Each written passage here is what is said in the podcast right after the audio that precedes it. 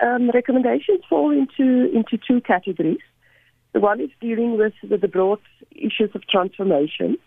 So the focus on, on the economy, questions around the cost of living, and under the economy, of course, uh, the president once again um, stressed the importance of a social compact between business, labour, government and, and community constituencies, the importance of investment in infrastructure and, and uh, accelerating that. Um, and then the, the question about the, the focus of youth unemployment as a national crisis. Then there are, are other areas um, around health. How do we make sure that we, we address the current crisis that we face in the health system in a, in a number of provinces, um, the introduction of the national health insurance, accelerating that. So there's the, there's the one set that deal with, as I said, about um, matters with regards to the transformation and the ongoing process of transformation, and then, of course, the cost of living as well.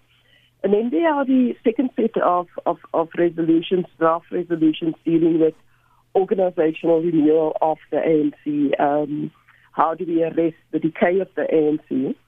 Um, and we've made a point in, in presentations to, to the National Policy Conference that the A N C face an existential crisis, that unless we arrest the decay, the, um, the challenges that we face now, um, it actually will have um, dire consequences for the A N C's mm-hmm. existence as an organisation.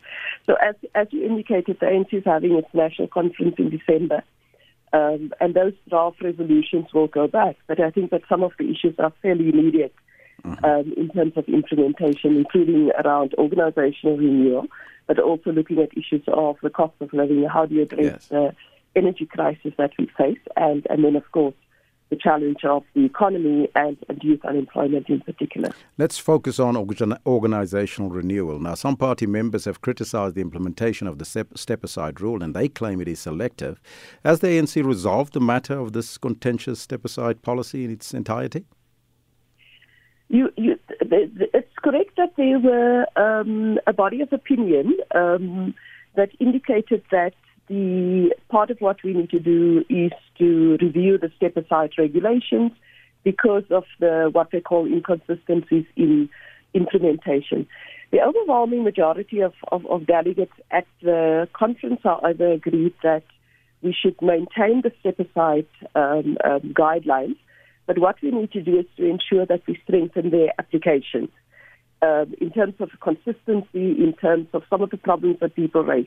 For example, one of the things that people raise is that the step-aside work on three bases. The first one is that if you are accused of corruption or of any serious crime, before charge, that you should go to the Integrity Commission and explain yourself, and the Integrity Commission will then advise.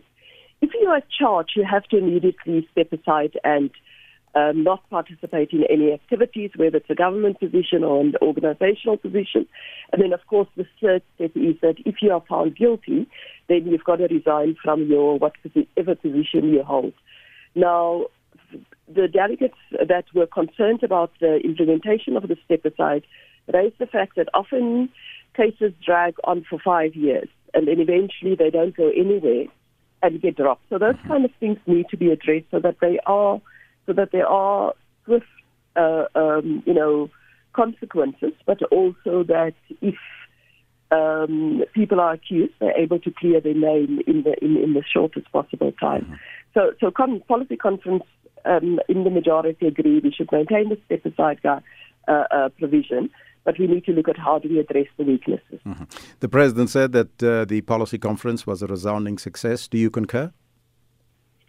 Well, yes. I think that's, that's in the sense that um, delegates focus on the issue at hand. Um, when there were disagreements, they were disagreements about strategy and tactics, not about, you know, um, factional differences.